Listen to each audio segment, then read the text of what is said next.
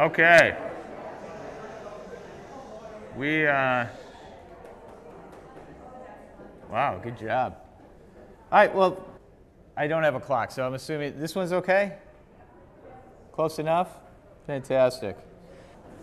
A few announcements. First of all, Wednesday night, fantastic. I think, uh, you know, the kids were great. Adults, you were great too in terms of uh, preparing and silence, and it was amazing. I thought it was amazing. So thank you very much for entering into the service quietly and reverently. I thought it was awesome. Uh, the one thing though, we got new candles. Big adjustment for a lot of us, I think. Maybe, maybe not. I don't know. I just heard. Uh, I just heard some stories about, you know. We got to keep an eye on that when that's when that's burning down. You got to move the thing down. I'm just telling you. Just I'm not pointing any. I'm not, I'm not looking at anyone right now, and I'm not pointing any fingers. Okay. For those who know what I'm talking about, you know what I'm talking about. Some of you might be like, "What is he talking about?" In addition. Uh, Before the Tuesday service, similar to what we do in Lent, there's private confession and absolution available. So if anybody uh, would like to partake of that great gift that God has given us, starts at five fifteen. It's in the back chapel. Peter Savitsky, he's the, uh, the gatekeeper. And one of us pastors will be sitting in the chapel uh, to hear confession. So if you would like that, please do take advantage of that. It's a great gift that God's given us, and uh, I highly recommend it. Okay. Every year, I think we need to say this, tend to year-end giving. So, you know, if you have something to, to give for this year, please do think about it. Lastly, big thank you to Kara Holter and the rest of the Christmas sharing crew. Hi, everyone. Good job.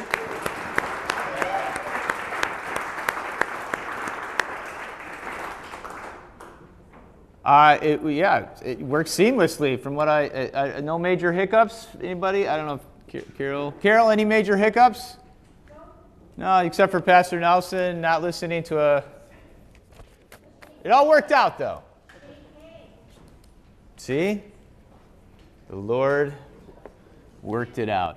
I got a phone call on the emergency line, and I, I I'm not a very good note taker, I guess. So this woman called, said she couldn't be there the time where she was supposed to. I said, ah, don't worry about it, just come whenever. So I called Carol. I was like, hey, uh, how long are you gonna be there today?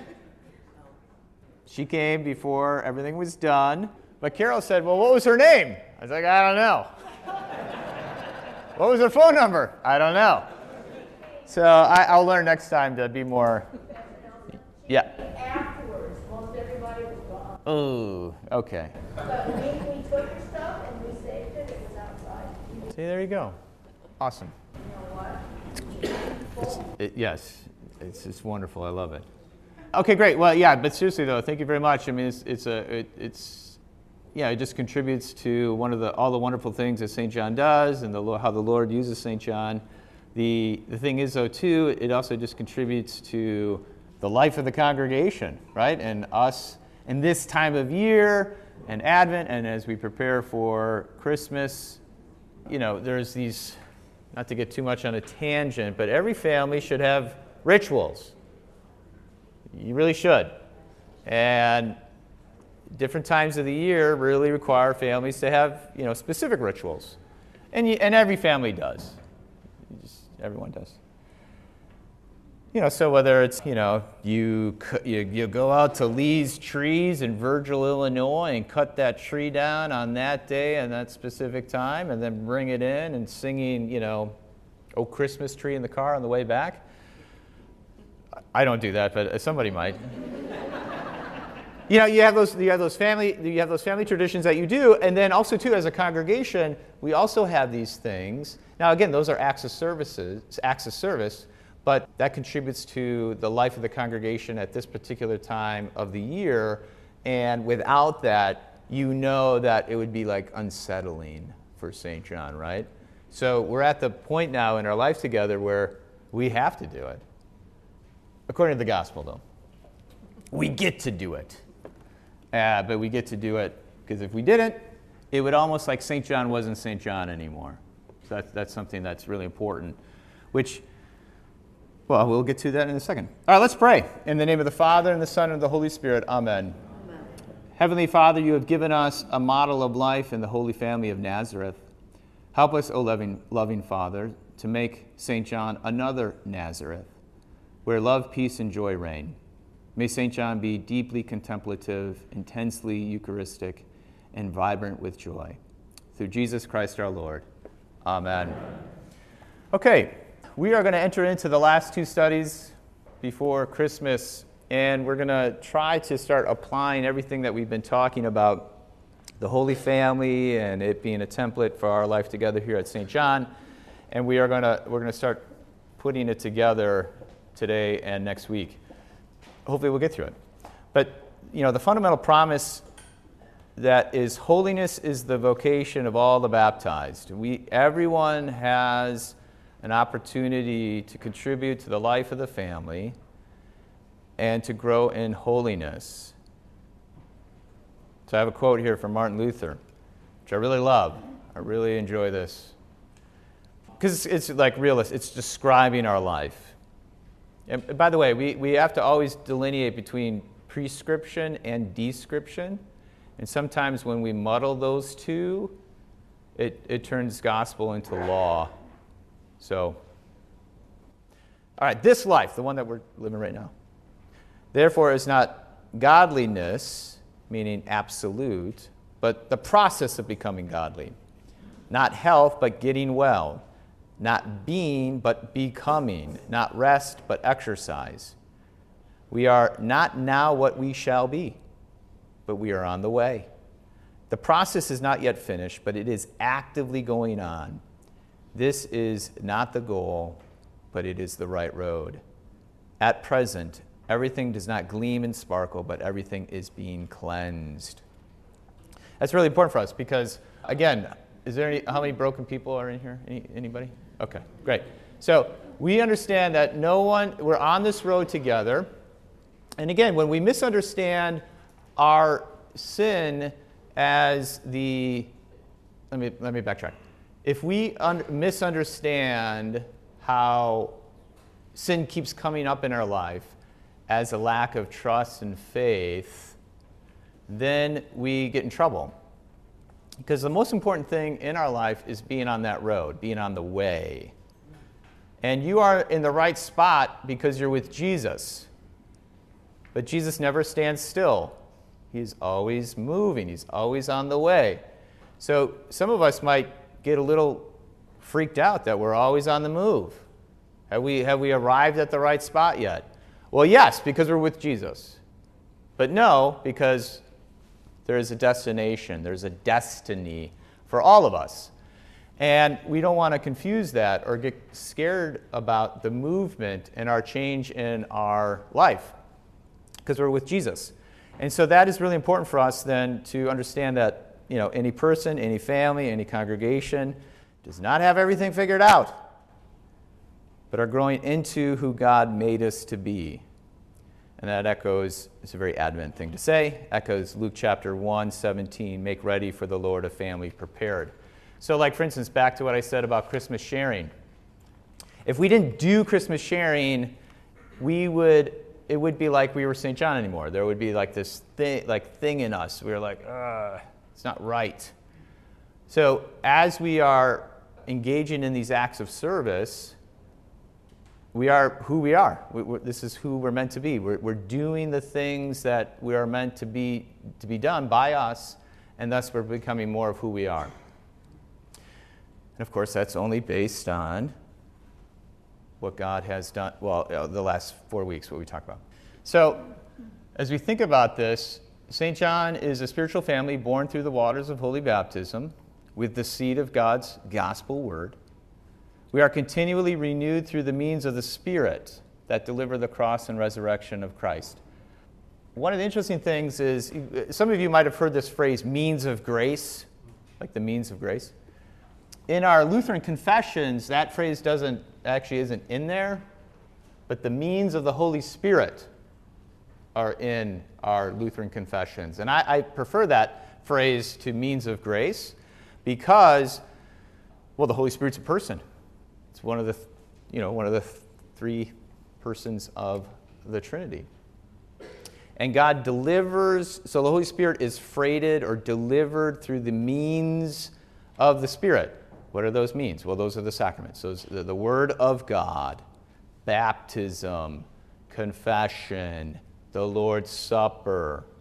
And so that is important for us as we engage those things. Well, hang on, I'm getting ahead. In this family, our spiritual parents are meant to be the heralds of the gospel.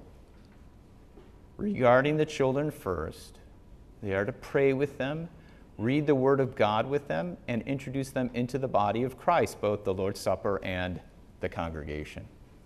Okay, so our spiritual parents from last week, we understand that that's not just simply biological, but our spiritual parents are everyone that's come before us in the church. And so this is, again, at times where we start to reflect upon our lives together and maybe see things we could have done better. Things we did that we shouldn't have done, or things that we didn't do that we should have done.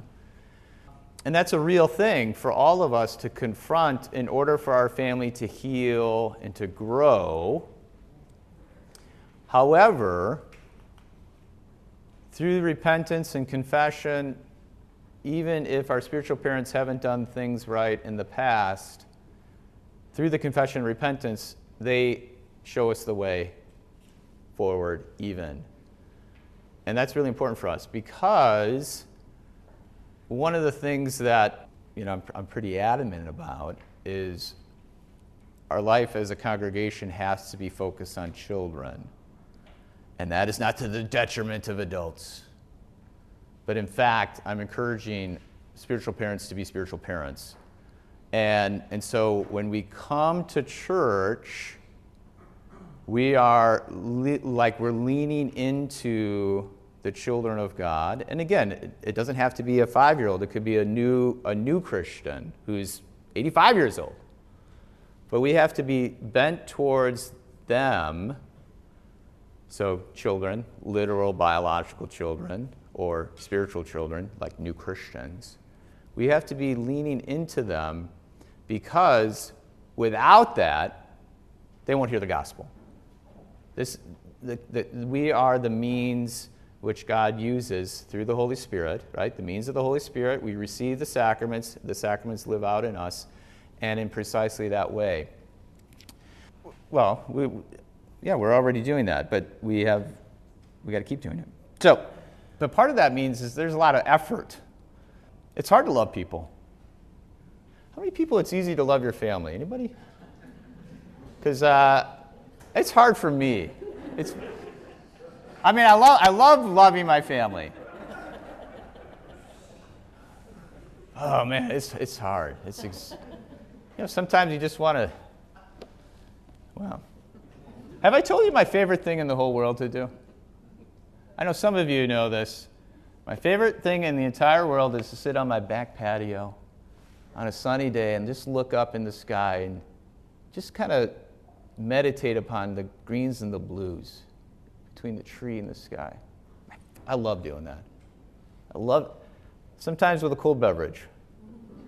But I could just sit down and listen to the birds, look at my flowers, and look at the sky. Oof, that sounds wonderful. You know how many times a year I do that?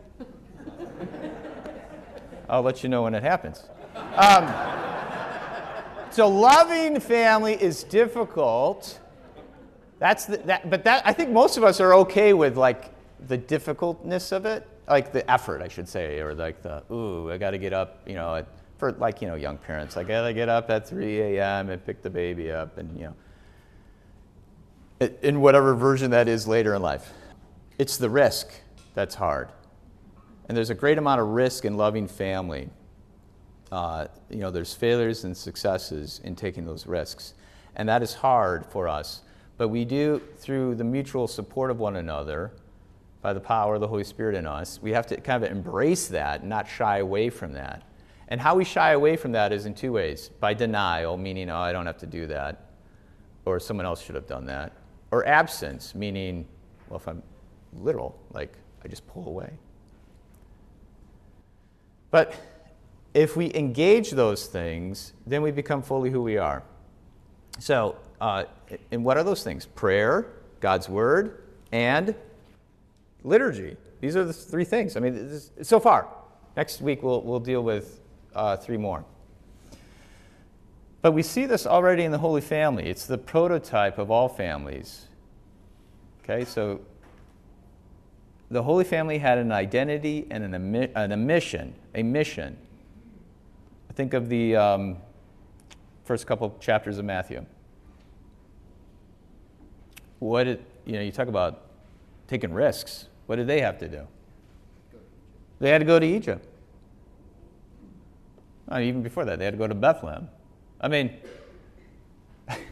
just think about this. You had a baby, and the, you know, wise men show up, you know, and then, you know, angel shows up and says, hey, by the way, the government's out to kill your baby. You got to get the heck out of here.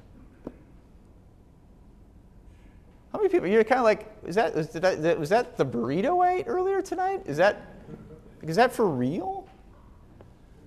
But that's what happened. So talk about risks, taking risks, loving your family, the amount of effort. You know, it's not like Joseph had a bunch of money lying around to make a special trip to Egypt to see the pyramids. I mean, th- these are great risks at great costs to love his family, and, and that's what he does. So the, the Holy Family is, is this paradigm for us as we think about our, our, our calling and our identity, our identity and mission. And of course, that's to create a civilization of love and a sanctuary of life. And every family has this mission then to guard and reveal and communicate love and life. Um, and since we forget, we always have to be constantly evangelized to keep to keep it coming. Okay? So how that happens? Divine service. You know, I I really hesitate. So this is one thing is that, you know, there's very few churches in the Missouri Synod that has like church services as much as we do. You know, I just, I mean, right, you can come to church almost every day here, which is awesome. That's exactly right. But we have to understand, so again, so this is important for us to embrace this part of our identity and realize to really kind of savor it. And when we savor it, we also have to understand that it's, it's, It's, there's an openness to it. We'll, actually, we'll talk about that next week. All right, but what happens in the divine service is that we see the bridegroom embracing his bride. I, I think a few weeks ago maybe I mentioned this. So the, the, you have these kind of two peaks in the divine service. You have the, the gospel reading, and then you have the Lord's Supper. You know, and everything kind of kind of builds up to these two peaks. The first one, the Word of God, is, is the bridegroom telling his bride how much he loves her and how much he wants to spend eternity with her. And then in the Lord's Supper is where the bridegroom gives his life to his bride. And then through that, life should, there's it's fruitfulness out of it because we receive the life of God through the through the, his Word and through the sacrament. And so that, that goes out into the world.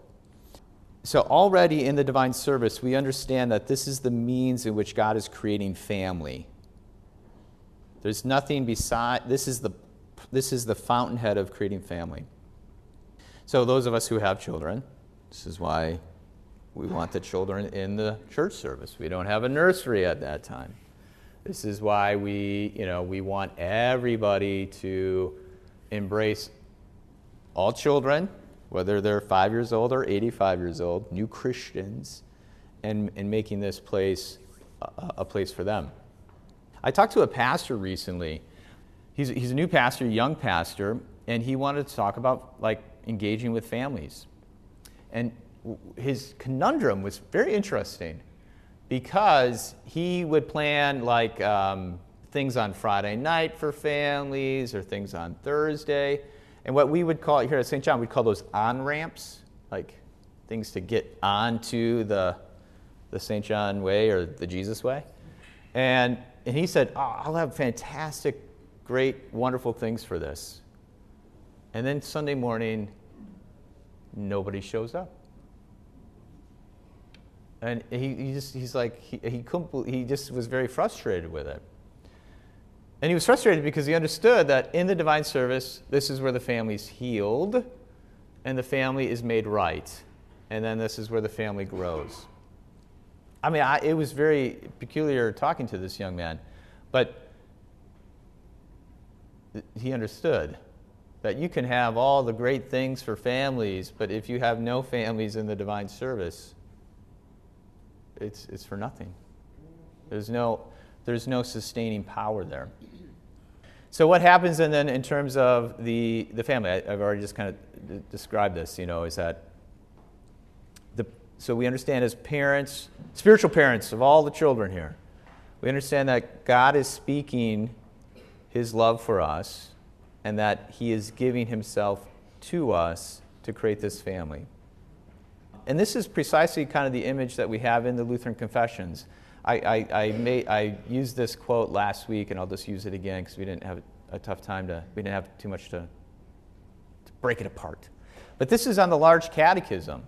Martin Luther, Large Catechism. We all know the Small Catechism. This is, there's a large one. And it's on the third article of the Creed. And I got a couple things highlighted. First is this family imagery, mainly maternal, of the understanding of the congregation, where the Holy Spirit leads us into the holy congregation and places us in the bosom of the church where he preaches to us and brings us to Christ.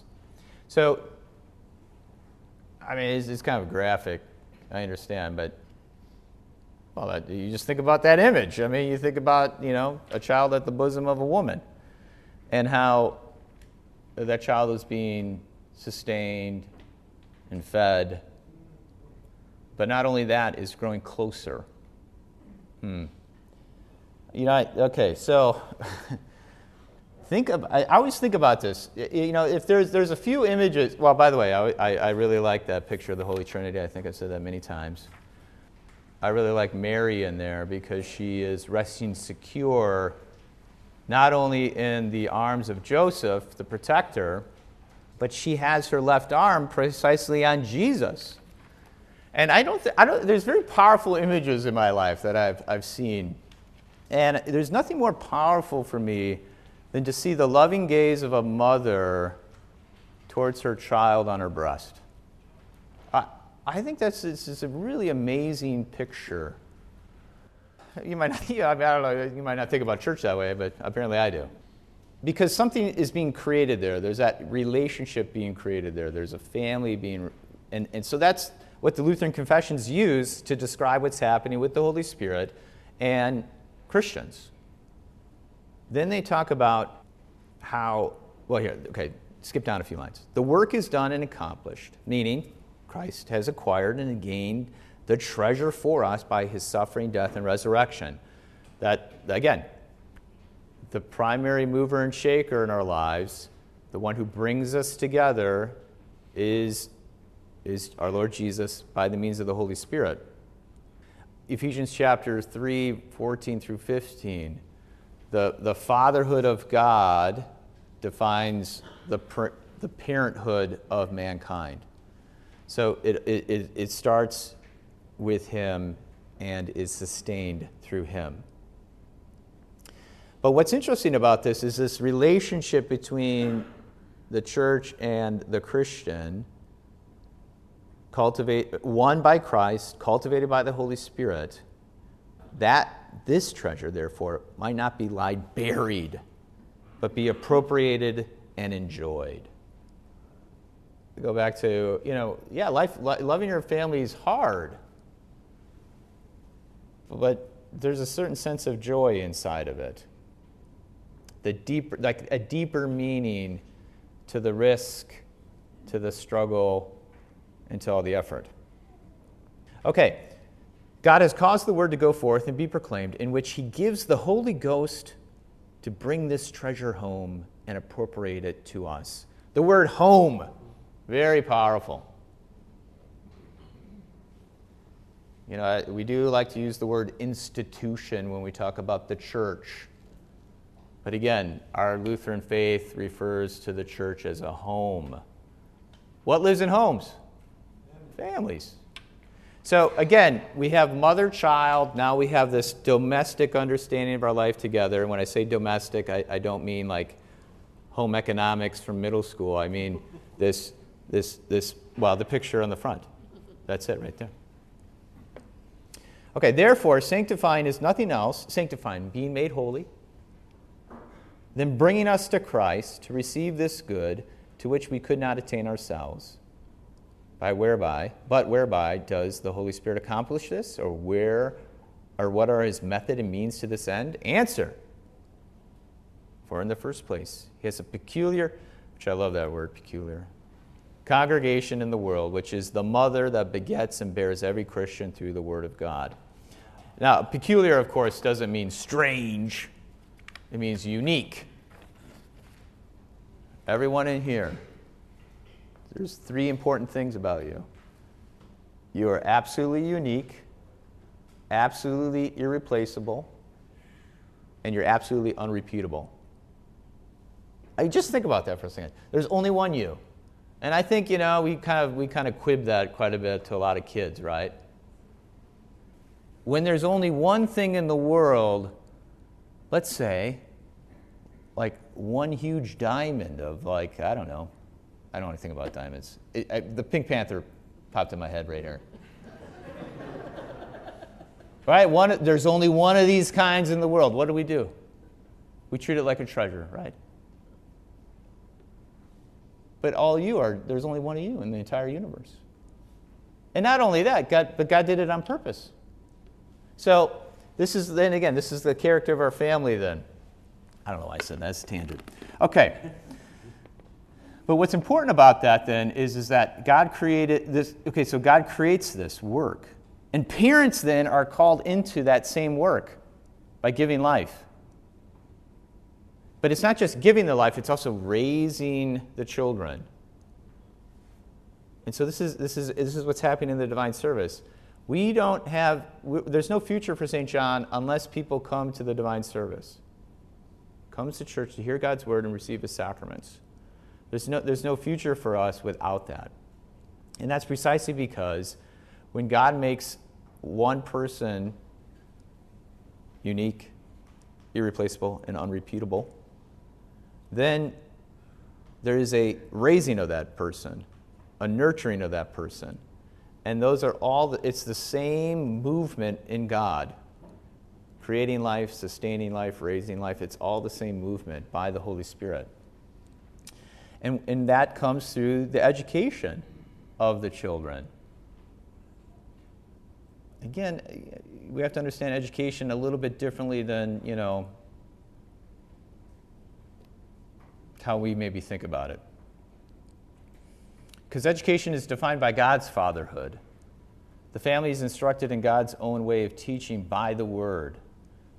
The Word, capital W, who became man, man and revealed to humanity the greatness, I, the typo, sorry, not the greatest of their humanity, but the greatness of their humanity, that is being a child of God. That is the true meaning of education, which I love. I love that. The true meaning of human education is to make sure the child knows the greatness of being a child of God. Because you know who doesn't want them to know that? Satan doesn't. That's the number one thing. He doesn't want that. So all of our efforts are towards that. You know, whether it's two plus two equals four or John three sixteen. Through Jesus Christ, all education, within the family or outside of it, becomes part of God's saving method. Because it's revealing God's whole plan. But God's whole plan culminates in his love, which is precisely displayed in the Lord's death and resurrection. So all of the universe points to God's love. And so the, the death and resurrection of Jesus is like the universe. It's the meaning of the universe. Right there. Boom. So hopefully when you teach your children two plus two equals four, maybe that might be, it might change your mind. It's like, woof, I'm actually engaging in the meaning of the universe. How does that happen, Pastor? Again, there's a tapestry of life. There's this whole thing of life, and all these little things inside of it are telling the whole story. Without the gospel, it looks like chaos. It doesn't seem like it has any meaning. But with the gospel, everything coalesces into that one thing. God loves you. So every bit of the universe is working towards that. Science and English and politics. And okay, so that's why when I said a long time ago about male and female and the contribution to life together, is that they all have a part in all that story. Okay, no, I just, never mind. The heart of our redemption is the starting point of every process of Christian education, which is likewise always an education to a full humanity. Saint Irenaeus has a great phrase. It's in Latin there, and it's been translated a few different ways. The glory of God, is a man fully alive, or is a fully alive human, or I think I think the literal translation is just the glory of God is a living person, or a living human. And that, that's exactly what our education should be for, is to, to, to uh, yeah, create life. All right, so education does not deal with just simply fostering maturity, although that's part of it. Okay, but we have to understand, as baptized persons, we're gradually introduced into the knowledge of the mystery of salvation, into that God is love, love displayed in the death and resurrection of Jesus, given to us through the forgiveness of sins by the means of the Holy Spirit. Okay? We need to introduce them into that, and then they need to grow more conscious of that gift of faith which they received. I mean, this is, they're given this. In baptism, they have everything they need. You have everything you need. You know, because every baptism we say, I believe in God the Almighty, you know, maker of heaven and earth, and in Jesus Christ, his only Son. You know, we go through the Apostles' Creed. Everything is enca- encapsulated in the Apostles' Creed. Our whole faith is in the creed. And we're confessing the little baby says yes to that. And when we say yes to that, that hopefully should remind us and help us then to continually to grow more conscious of the gift of faith that we've received. And again, we do this for, this chil- for the children. Oh, man, I thought I was going to be able to remember this. At the very end, uh, just before we say, Amen, we welcome you in the name of the Lord, the pastor says something like, you know, we want to hear your word, receive your gifts. I, I, boy, I can't remember. I said to myself, I don't need to put it in there. That way I can keep it to four pages. But um, anyways, we confess this in baptism, is that this child's entire life, entire identity, the growth of their education is really for the fullness of their life. And that happens in, you know, especially through liturgical worship, but then also too being trained. So that's through prayer and catechesis. And then it grows in maturity through hospitality, specifically service to others, a winsome witness, and then tithing, or sharing of ourself, sharing of our, our resources. So that, that again, th- this is the point of our existence. And the more we engage in this, the more we become who we are. So then as we, as we're, so really education, it, like when I say education, again, I, I mean that kind of holistically, whether it be Christian education or two plus two equals four, which is symbolic for what we consider our, you know, going to school. All that is really devoted to helping the human know who they are. The unveiling of the absolute uniqueness, unrepeatableness, irreplaceableness that God has made them. And without the gospel, they would never know that. But it can, it's, it's, it's actually practiced by the spiritual parents, which is all of us in this room. However, the biological parents have a primary spot. So that means all spiritual parents are subsidiary to the birth parents. And we, that's what sponsors do. Godparents. To fulfill what we are unable to do. In the words of He who called you out of darkness. Thank you very much. Rejoice in He who called you out of darkness into His marvelous light. Amen. We welcome you in the name of the Lord. Thank you, Michael Hopkins.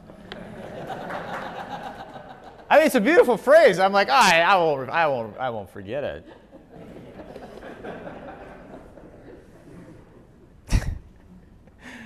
Baptism, or for the baptismal uh, sponsors, we also ask this question: will you do this? Will you do that? And and fulfill what we are unable to do.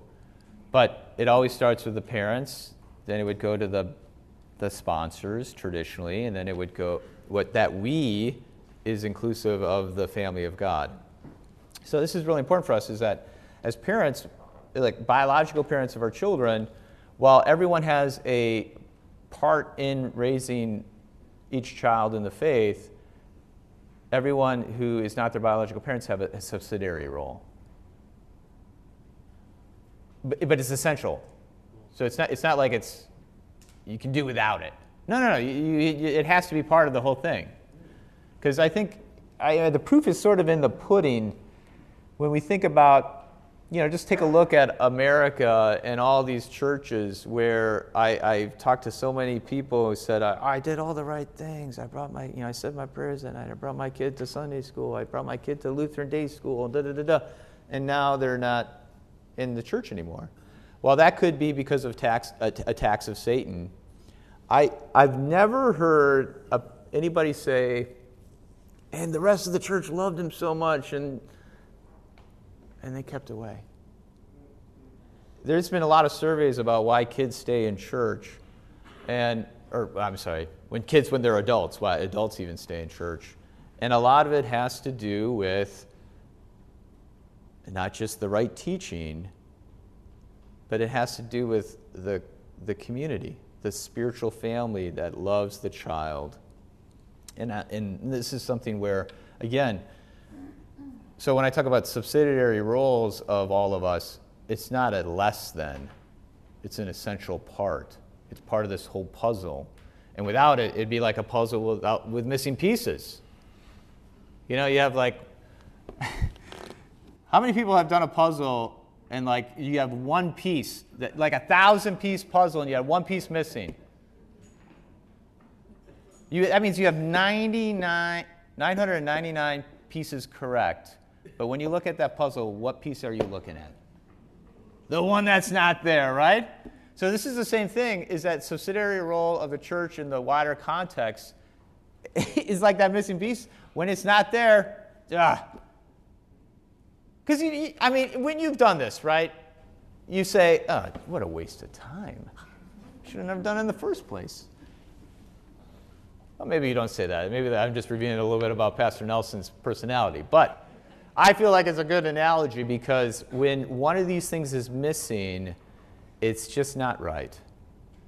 And when we think about that in terms of a child, again, spiritual children, whether they're eighty-five years old or five years old, them growing up in the family, when there is this piece missing, ugh, it's a struggle. So this is where prayer then comes in. And prayer is a return to the original solitude. What does that mean? Okay, so we have divine service. We have catechesis, or the Word of God, being trained in the Word of God. And then we have prayer. These are like these building blocks before then we engage into the outer, outer world. Just like learning God's Word is an endeavor of the heart and mind, right? Head and heart. Prayer is a practice for the whole person. And so what's interesting is pr- when you go into prayer, you stand before God completely vulnerable. Now, I put Luke eighteen, the Pharisee and the uh, tax collector, but uh, it could be in Sermon on the Mount, um, uh, uh, the God who who sees and seek go you know go into a secret place and go into the prayer closet. It's the same idea. You're you're going before God, completely vulnerable, which echoes Adam before God in the Garden of Eden. So what does that mean? In prayer, through Christ's Word and Spirit, God reveals Himself and His purpose to you, which is precisely what Adam experienced. Adam was perfectly himself before God. He knew he was loved by God perfectly, but, but that same love also showed he was meant to love another.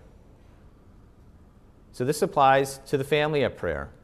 Saint John has its own particular, oh, I forgot to get that out of there, particular subjectivity, the snooze. Uh, it's its own, its own ethos, it's its own way of being. And it's confirmed and strengthened by the Holy Spirit precisely when we pray, Our Father who art in heaven. So we're in this moment with God. He is defining who we are, and we address God as precisely as Father. And we are perfectly who we are when we are praying before God. When I say perfectly, I don't mean, uh, I, do, I mean we're doing exactly what we're supposed to be doing in that moment. I don't know if you ever feel that way. I think I brought this up in men's Bible study. If anyone has ever experienced in their life a moment where they say to themselves, I am in the right place at the right time doing the right thing, you know exactly like what, that's what prayer should be every time. You should be in before God, and you should know that I'm in the right place at the right time, doing exactly what I should do. Because that is contentness. And then that's where God reveals things about yourself and about His purpose for you. So when we think about prayer, prayer strengthens and spiritually unifies the family, because the Spirit descends in prayer, enlivens then the inner life.